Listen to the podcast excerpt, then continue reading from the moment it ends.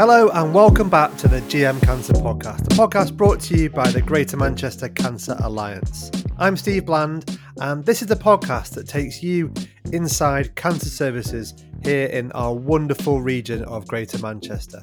Uh, this is the fourth and final episode in our little series looking at health inequalities in cancer in GM. And in this episode, we're looking specifically at deprivation in Greater Manchester and asking how does that affect our cancer outcomes. We're going to be asking questions like what are the issues around deprivation and health, and why does deprivation play such a big role in creating health inequalities? So, my guests uh, today are Gemma Knox, who is a advanced nurse practitioner at uh, Glodwick Medical Practice. Hello, Gemma. Afternoon, yeah, right. Yeah, I'm good, thank you. They're very cheery. um, we've got Mary Marshall, who is a GP at the Village Medical Practice. Hello, Mary. Hello, Stephen. And we've got Dan Clark, who is the Health Inequalities uh, Project Manager at the GM Cancer Alliance. Hello, Dan. Hi, Stephen. You're right? Yeah, good. Thank you. Uh, nice to have you all along. Um, I introduced uh, Gemma and Mary as, as working for different um, medical practices there, but you guys actually work together. Just to explain your your working relationship, Mary. So Gemma and I both work for um, a not-for-profit organisation called Hope Citadel Healthcare. Um, Hope Citadel um, run and manage, I think it's nine surgeries across the northwest, particularly focusing on deprived areas. Um, so there's four in Oldham, and then another four scattered across Rochdale, Middleton and Heywood, and then one in central Manchester. So whilst I work in the village practice in Shaw, which is in Oldham, um, at some point throughout the week, I also work with Gemma as a nurse practitioner on Monday in Glodwick, um, which is in central Oldham. Um, and we cover a lot of the 24 hour care residents um, that live in Oldham. There's quite a lot of them. Um, some of the things that we do range from quite day to day things like coughs and colds, um, a lot of advanced care planning. And in, in that comes kind of a lot of palliative care, really, and symptom control. But how does your experience of, of, of the way deprivation affects all aspects of cancer care. How does that um, how does that change going across those nine practices? Because must you must see some differences, even though there are some similarities. Um, I think the deprivation spans across all care, not just cancer care. You know, all care that we see every day. I work primarily in Oldham, um, and what I see is a lot of people who struggle with kind of chaotic lifestyles. Um, and I find that cancer care in Oldham, or my, my recent um, experience, has been kind of chaotic, chaotic kind of coming to the point of realizing somebody has cancer and getting kind of diagnosed and treated. Um, the Northern Care Alliance, which is where we refer to, spans across multiple hospitals, and people are often sent to multiple appointments across multiple hospitals. Also, having to go down to the Christie, which for someone living in Oldham without much money is is a long way. It's a full day out, if not more. Um, so I think the practicalities of, of cancer diagnosis and treatment from Oldham particularly um, feels feels difficult. Um, I'm sure it's diff- I'm sure it's difficult as well in Manchester, but I've not worked in central Manchester for quite a while. Um, I know they're a lot closer to the Christie, which is helpful. Uh, locally, they're a lot cr- closer to central Manchester hospitals, um, but it feels here like although there are a lot of places around that people can go to to get diagnosed and treated, it, it just feels like a real difficulty getting them there and, and kind of coordinating the care. Use the word chaotic there. Just explain a little bit about you know, the sort of chaos that you see day to day with the patients that you treat. People living in deprived areas, often but not always, will will have multiple things going on in their lives that are kind of out of their control. Um, so they might live on a low income. They might have um, difficulties with their housing, they might have difficulties with their uh, childcare, they might have difficulties um, with their extended family. It's not just about their health, but when all these things come together, um, it's very difficult for people to access the healthcare that they need when there's so much burden on them already in their everyday lives. Um, it feels like sometimes managing their health um, and coming forward to get help about their health early on is is sometimes it's a bridge too far for them um, and we see it all the time people not being able to make it to appointments or not being able to make it to mm. follow-ups and we try and ring them and can't answer their phone and and it's just a it's a multitude of kind of everyday stresses um, that I'm sure everybody has up and down the country but just seems to be amplified in these deprived areas Gemma this is this is probably something that I imagine to a lot of people listening, it's really hard to get your head around the notion that you might not go to a screening appointment or you might not go to know, any other appointment because you can't take a day off work because you might work cash in hand or because you don't want to pay a bus fare or you don't want to pay a parking fare when you get to the appointment or you know just the the general you know uh, difficulties of daily life are are such that you can't or you would rather miss that appointment and run the risk of missing a diagnosis than you would uh, go to that appointment. That's quite difficult to get your head around. It is but i think sadly being born and bred in oldham um, and even going as, as far as wide as my party background started off primarily and largely in yorkshire there's you know it's just day-to-day life for people and they just don't think you know there's anything wrong with missing them appointments. If you can't make ends meet and you can't get to them appointments then then so be it.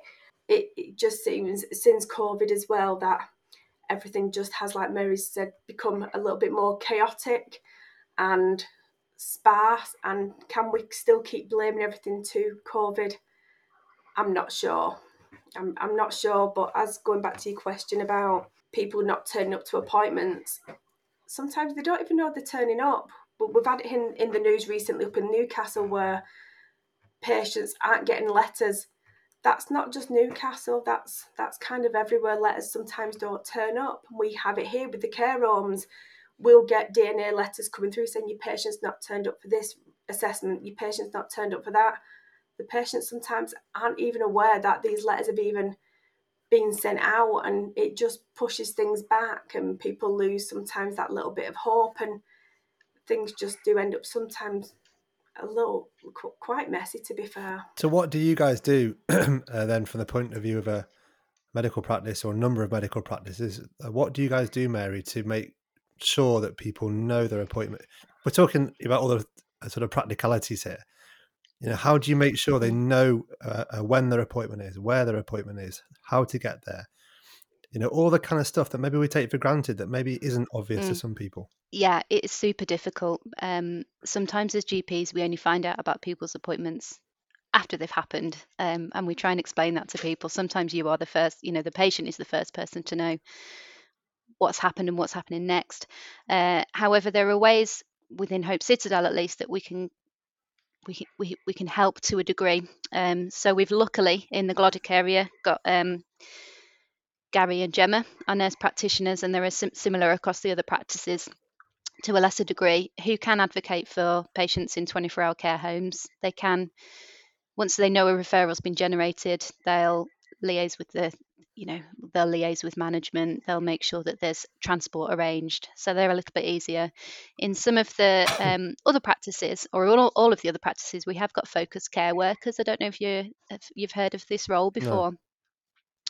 We've got focus care workers attached to um, all of our surgeries who come from primarily a non-medical background. They often come from a social care background. Sometimes they've done a bit of nursing but we can use them. We can we can tap into their services. We can refer patients to them who we are a little bit worried about. So if we identify patients young or old who we're worried about accessing care to get in touch with them at the point of referral and, and help them through the early process of getting to appointments. It doesn't necessarily have to be taking them, although that has happened in the past, but it's just kind of making sure they have a little bit of a reminder. They've talked to them about how they're going to get to their hospital appointment do they know where it is? Do they need somebody to go with them? Um, and sometimes following up a little bit afterwards. So that focus care practitioner can see them through the whole journey, but often it's just to start with, just to make sure things are kind of um, on track really and in place, and then they'll often pull away until they're needed again. Um, so they're really helpful. Uh, and I know that that focus care role was started within Hope Citadel, but it has rolled out across a lot of the Northwest practices and it seems to be working really, really well also within Hope Citadel, because we know we're in a deprived area, because we know that a lot of our referrals may get missed or may get overlooked, um, we tend to just as practitioners try um, on a day to day basis, although it's not always easy, to recognise the patients who we're a bit worried about socially, who may who may not be able to make it to an appointment or may not be taking their symptoms seriously, um, and just kind of pick these out these these individuals really on, on a bit more of an individual basis and saying what what you know what can we do to make sure these are okay? Maybe book them in for a phone appointment and a couple, a couple of days after referral and just kind of do that bit of extra safety netting. I think that's kind of built into our ethos within hope citadel. Um, it's easy to forget because we're all busy you know and it's and it's not perfect and general practice is hard day to day. It's really hard to keep track of everyone but definitely kind of at the at the core of our um, of our treatment basis is to try and pick out the individuals who who need us most and, and following them through that little bit more. Do you have that in in a patient's notes, or you know, is it sort of documented that maybe this person might need a bit of extra support around the practicalities of an appointment? It can be sometimes informally. So we would we would probably code them or alert to say that they're a focused care patient, for example. So if we've we've gone as far as to referring them to our focused care practitioner, that's usually kind of logged in the notes. Um, and sometimes we've got a little kind of yeah a little alert system to just say, oh, this person's you know multiple DNA'd in the past or they might be known quite well to mental health services and there might be a little flag up there and that should be a little reminder for practitioners that this person might need a bit more. Dan, let's bring you in now. We've talked about the, obviously the nine practices that Gemma and Mary work across, but let's kind of broaden it out to the whole of Greater Manchester. You know, we have we have some of the, the most deprived areas of the country, don't we, in Greater Manchester? So, what's the picture like across the region? So in terms of in terms of deprivation across the region, we are the third most deprived uh, ICB, so integrated care board. So GM as a kind of area. About close to 50% of our population live in that most deprived area. Um, so as a as a as a group of patients, we absolutely need to focus on them. Um, there is a there is a framework that NHS have released called Core 20 Plus Five, um, that I know um, will have featured in the first podcast in the series um, with the intro to health inequalities, where NHS services now should be really concentrating on that core 20, so the 20% most deprived people in our population and designing services around them. And, and I suppose that's really our focus at the Cancer Alliance at the moment, is uh, as well as other health inequality groups, but particularly with deprivation, which which which drives a lot of our other health inequality groups.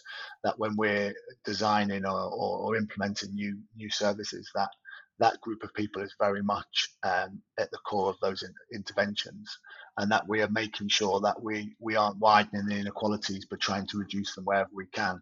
So, so a good example of that would be something like our targeted lung health check program, um, whereas we know smoking is one of the biggest drivers of um, the, the, inequalities in cancer incidence. So, you, if you smoke, you're more likely to get cancer, and you're more likely to smoke if you come from one of our deprived areas.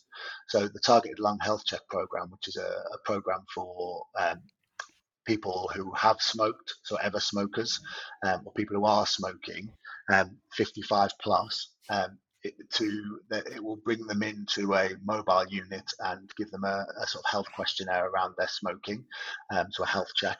And then, um, if they're designated to be at a certain level of risk, we'll give them a low dose CT scan to look for lung cancers. And there's been some really good evidence that this is driving early diagnosis of, of lung cancer. When we've designed that program, what we've done is we've we've targeted those areas of higher deprivation first. So we're making sure that um, the, the, the truck visits those areas first, along with things like lung cancer incidence and smoking rates, which all kind of go hand in hand.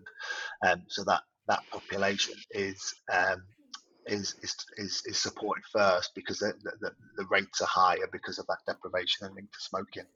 Um, a, another example, so we've just employed a number of primary care facilitators whose jobs it'll be to work with um, primary care around quality improvements around cancer um, on a number of kind of um, various improvement projects to support the primary care networks, which is kind of the small groups of GP practices that serve kind of 40 to 50,000 patients, um, to to support them improving sort of early diagnosis of cancer, people coming forward, access, you know, some of those challenges that we get in our deprived communities. And again, that, that those those workers will be targeting practices and PCNs in our more deprived areas of Greater Manchester. So I suppose they're just some of the ways that we're we're trying to make sure that where we are putting resource, both financially and in terms of time, that we are targeting these people that we know already uh, are, are experiencing poor outcomes along the cancer pathway. Just go back to like some of the practicalities we talked about um, earlier on. Say I'm someone that can't afford a five pound bus fare, a ten pound bus fare, can't afford to take you know a couple of hours off Yep. work because I'm paid cash in hand for my job. What and I phone I phone Mary up and I say, Mary, I'm I'm really sorry I missed my screen, I missed my appointment. I just couldn't afford to make it. You know, what support can Mary offer? What support can a GP practices offer? Yeah, so I think I think one thing we're really clear about is, is travel cost isn't the only reason that people aren't turning up. So I think in, in cancer particularly, a lot of the time we'll get, oh, we'll just pay for their travel. So we're doing this thing, we're asking people to travel, we'll just pay for their travel. And I think we're quickly starting to realise that the cost of travel isn't the only driver for people in deprived areas turning up for appointments. It is the time, it is the it is the work situation, it is the care and responsibilities and and, and, and a lot of those other life stresses that Mary talked about earlier. Um, so very much as part of our process of designing services, we're thinking about, you know, how people travel and what we need to do to, to make that as, as effective as possible. So if we take um, one of the programs we're working on at the moment, which is single queue diagnosis, which is that idea that we've got um, a, certain amount of di- diagnostic capacity, so tests essentially that um, which which people need to have to decide whether they do or don't have cancer. In GM, we might have a certain amount of, of, of capacity, so a certain number of tests we can do, say in a day or a week. Um, but let's say we've got four in Wigan and one in Oldham. Um, that that that week, we might be saying to an Oldham patient, "Can you travel to Wigan?" Um, and obviously, a person in a much more deprived situation is going to struggle with that more than someone who who can travel. They're, they're more affluent. They've got the means and the time to travel.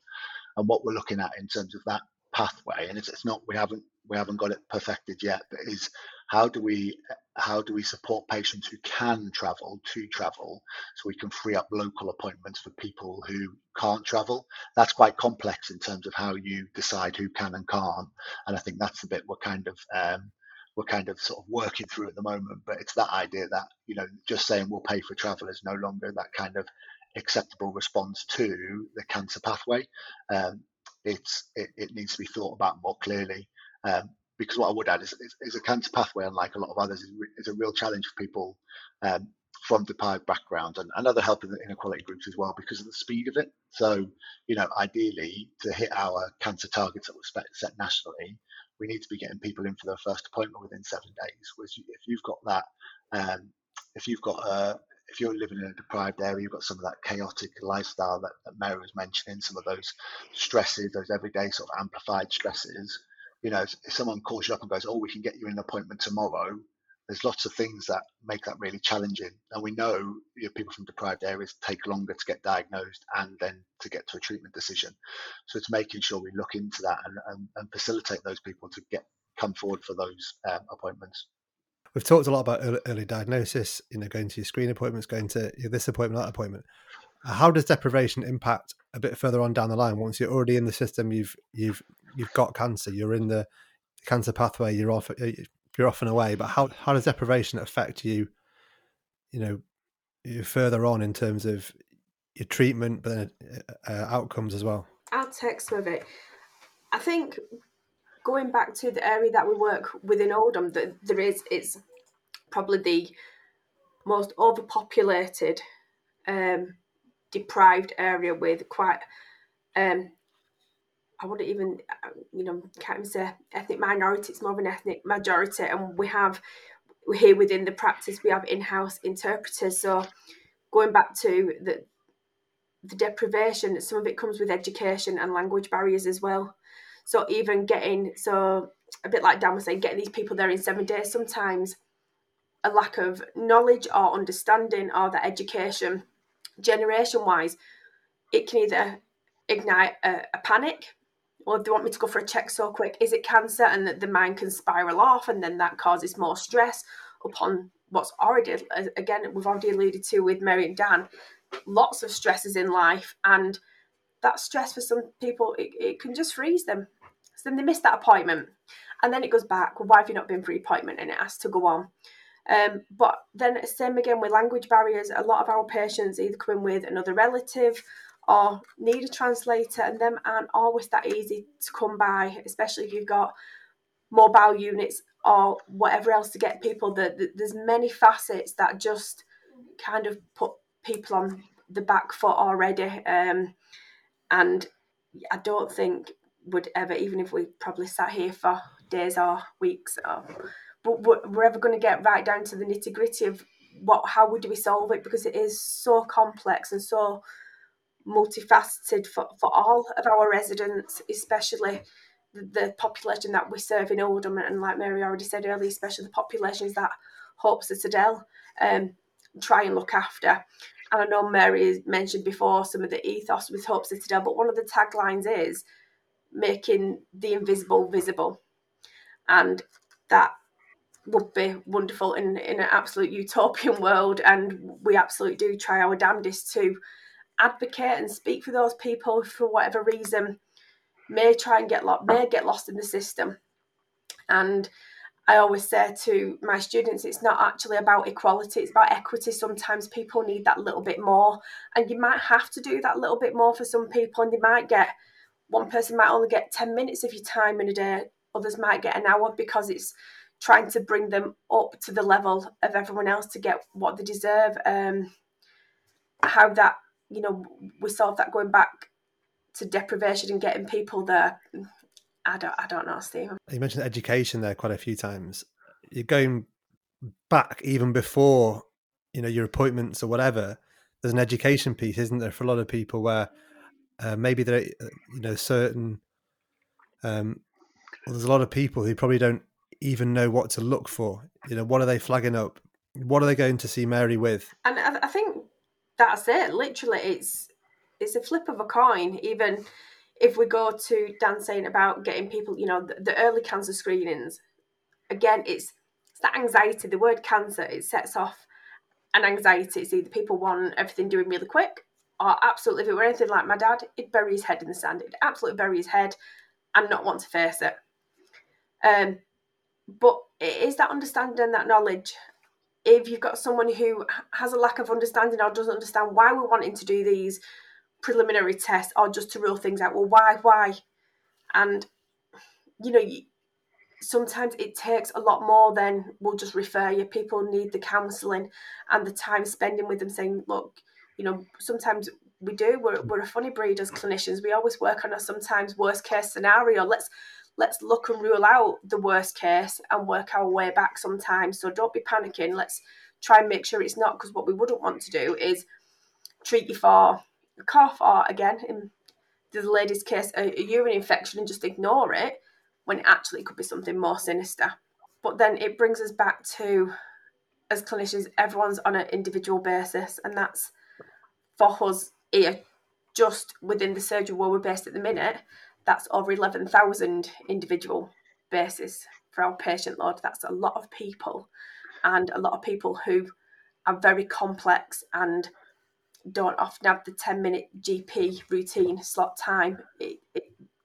things take a lot longer. Um, probably slightly gone off on a tangent there, um, to be fair, but it is. I think would all love a magic wand and be able to, but sometimes it cannot be solved within a 10, 15 minute or even an half an hour appointment for some people. They need a lot more cushioning um, just to kind of lift them up a little bit more scaffolding to get them on the way. And the education wise, it is making them understand smoking. Many people within Oldham will have smoked for years. My parents are them. Hmm. They've done all right up to now. Is it going to kill them? And it's it's sometimes it's that yeah. mindset. Well, I've got this far in life. Will it matter? What's the point in stopping? Um, there's you know you could walk out and step in front of a bus and that might kill me i'm gonna i'm gonna carry on but it's not just the cancers is it it's the it's the treatments and everything else what they have to endure afterwards and the ripple of that on to them and the families and, and society as well mary the, the, the, the yeah there were so many uh, big challenges that gemma kind of flagged up there you know deprivation is not going to go away anytime soon is it we're always going to have you know richer areas poorer areas that's just that's the way society is. And Manchester, Greater Manchester, will probably always have, you know, some areas of really severe deprivation. Um, so what do we do? I know uh, Dan's obviously already mentioned lots of the projects that are going on, but what, in terms of what you see on the ground, what would you like to happen? What do you think uh, we, mm. you know, the sort of Greater Manchester cancer community, if you like, what can we do? What what what could mm. be done to try and address some of these problems? Sure. Yeah, I think yeah we, we we've talked a lot about how people kind of access care um, and how people are treated and their barriers to that. Um, and you're right, a lot of that probably will continue to exist. Um, and and disease, let's not forget, exists in deprived and affluent areas. Um, it, it, disease is, is, is amongst us all. Um, in an ideal world, I'd like to see it go right back to the beginning. I'd like to see more public health emphasis um, from government, from from people on the ground, from from verified resources, not just you know social media and TikTok, about what is a healthy diet and how can we integrate that into our lives. Um, in deprived areas, we see a lot of people thinking it's okay to eat fast food five, six, seven times a week. Um, they probably know it's not okay, but it's it's it's part of their lifestyle that seemingly makes you know family life easier. It's quicker. It keeps everybody happy and full. Um, but i'd like to see a lot more emphasis nationwide on a good diet the importance of exercise daily, the importance of fresh air and what that can do for our mental health. And if our mental health is strong, then we can deal with so much more physically. Um, I'd like to see more campaigns about stopping smoking or people not starting smoking uh, to begin with. I, I can't see any reason why a teenager or a young person would need to start smoking or indeed vaping uh, in this day and age. It's, it's insane. Um, alcohol, similarly. Um, I feel like we are very much um, a society that's modeled on treating disease, managing disease when it's already there and it's already probably past the point of cure. Um, maybe that's where the money is. I, I, I, don't know, but wouldn't it be nice to prevent disease and spend a lot more of our time on on, on keeping people healthy and, and allowing people to see that a physically healthy life is is is really is beneficial in a million ways. Um, so that would be my utopia: is spending so much more of my time during my consultations, um, giving advice on on health, a healthy lifestyle, um, a fulfilling lifestyle, how to be happy at work, you know, how to fit exercise into my daily re- regime, rather than you know prescribing cholesterol tablets or blood pressure tablets. So, you know, to me, that's already that's already disease, disease that's set in, um, and I'm I'm treating the top of it. But it would be lovely if it didn't if it wasn't there in the first place. There you go, Dan. There's your next your next ten years of work. Just uh, give Mary her utopia. I'll just try and find that magic wand. No, I think it's I think it's really challenging, and I think I think for people in deprived areas, it's it's it's getting them to a state, uh, getting them to a situation, sorry, where where those things, the smoking, the alcohol, the the the the, the, the healthy diet, the exercise, are as much a priority mm. as, or more mm. so, than housing and employment and and childcare and all those those those other factors which we know play stress on their lives, because and, and that's that's and that's where we as a cancer alliance unfortunately it's not in our control and that's not me copying out. You know we have to be be really clear. We we need to we need to solve the bits that are ours of the puzzle. I mean the deprivation puzzle is massive. And um and the integrated care uh, system, of which I know Alison Pye was on the first um, call. I've got a Fairer Health for All um, framework that's coming out, which they're working on around much of them, what we would call wider determinants of health. So those other things, the housing, the employment, making Manchester a, a good place to live and grow and and and, and, and be healthy. Um, so so that's that, that, and we fit into that system in terms of the cancer piece of, of that puzzle.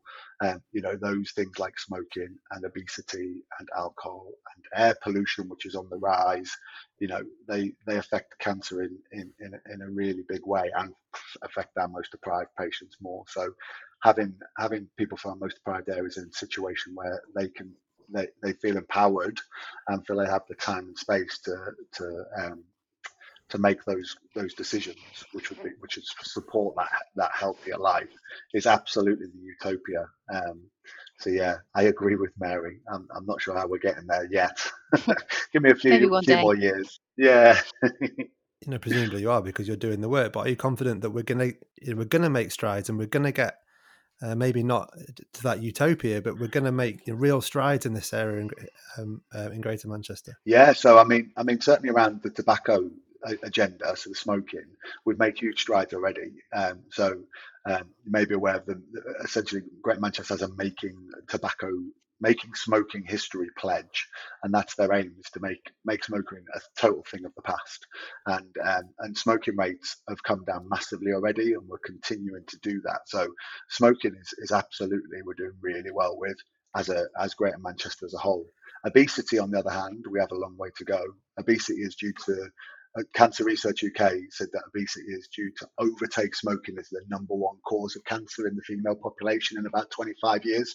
So, you know, that that is something to be concerned about. And I think that's certainly the focus now is on some of some of that. But like like smoking, it's going to take action from everybody, the whole system. Some of that sits in kind of national policy drivers and, and, and will be out of the reach of us in GM. In terms of the cancer bits, I am really confident, and I think we're doing some some some great work in terms of looking at that and really putting ourselves under the microscope and starting to you know, even just the way we look at sort of performance, if you like, from an NHS point of view, which often gets people um, motivated to change. You know, we are now threading in those kind of performance metrics around inequalities to make people take action. So, um, yeah, from a cancer point of view, I'm definitely excited about what's happening and, and confident that we will make change. The larger societal bits, which will really drive that in, in, improvement in, um, hmm. you know, people in deprived areas. I think I think the ICB have made a really good start, and I think that work continues. And I think, you know, the more it's given that kind of national prominence through things like the Core 20 Plus Five sort of frameworks and promises, I think um, I think the more it'll support um, our our clinicians and colleagues to to, to make those changes. Uh, Mary and Gemma, before we uh, before we wrap up, um, I know that you guys, as well as working lots in primary care, you guys have a lot of experience at the other end of maybe you know the cancer journey for some people sadly end of life care. How does uh, how does deprivation affect the quality the the you know the sort of the experience of end of life care that some people have mary?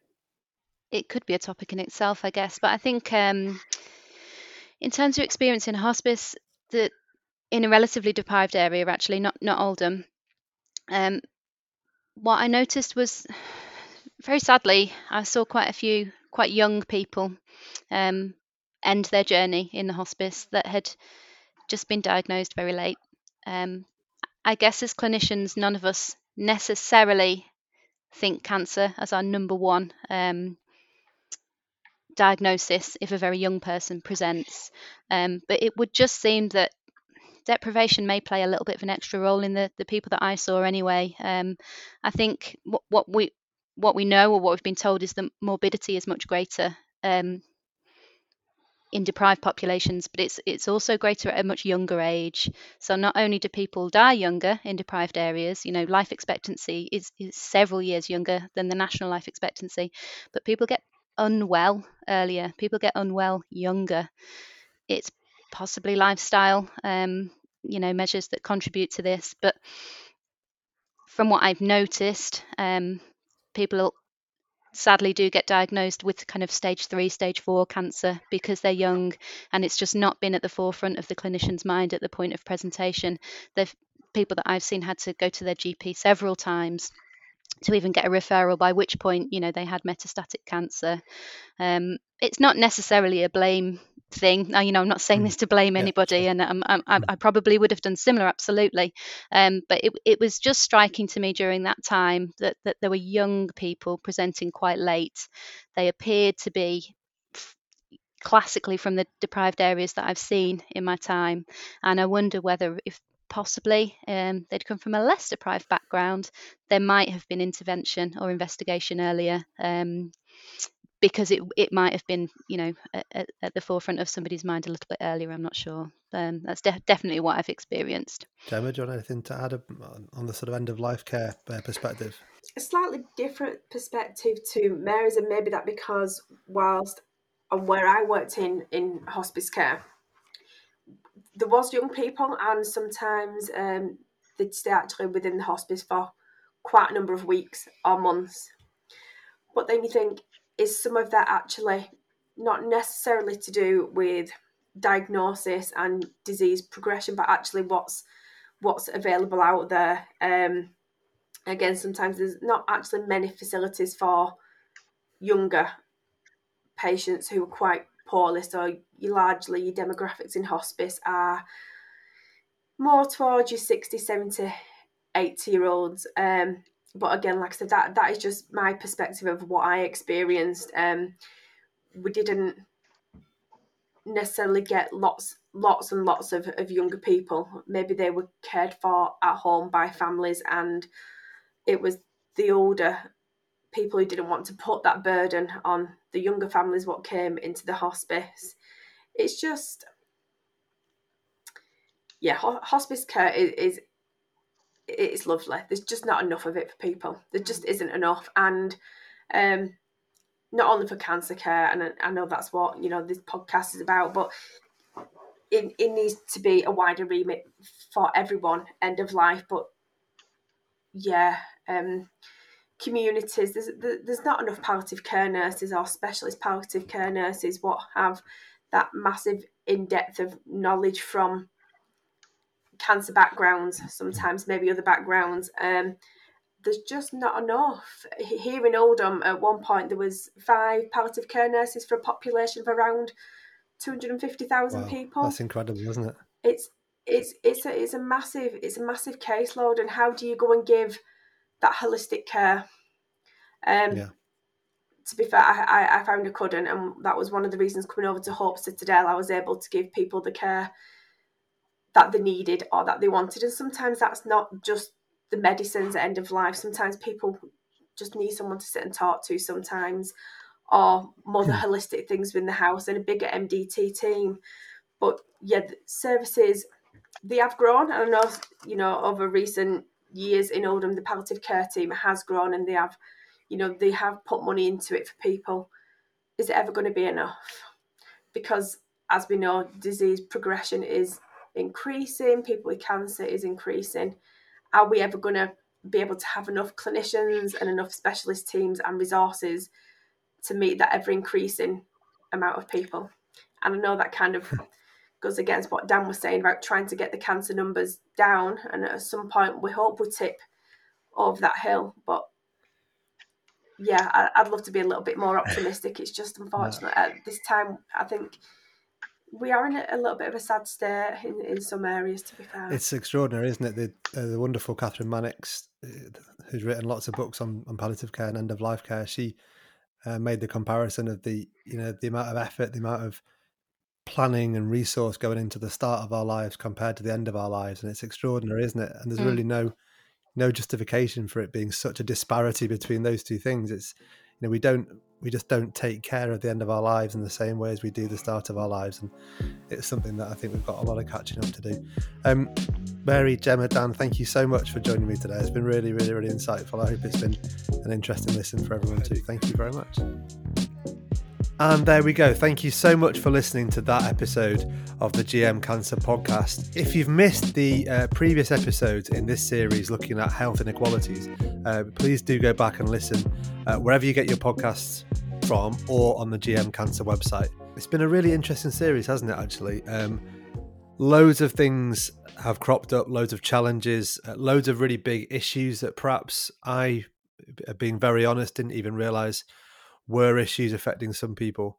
Um, and I guess that's the point, isn't it? That we're exploring things that are slightly uncomfortable sometimes to listen to, um, but really important. And I think the the key thing is that we we also focused on loads of the great work that's going on all across our region to tackle some of those issues. As Gemma said in that episode, they're not easy to tackle, um, and and they'll take a while to get you know get to grips with. But um, it's so important, isn't it, that where you live or or or you know whether you have learning disabilities uh, doesn't uh, uh doesn't affect the uh, your outcomes when it comes to cancer and everyone gets the same chance to have the same treatment and the same opportunities. Um, so it's been a really interesting episode and a really interesting series. Uh, thank you so much for listening. If you haven't already done so, uh, make sure you follow GM Cancer on social media, and uh, we'll be back very soon, I hope, with some uh, new podcasts for you. Until then, bye.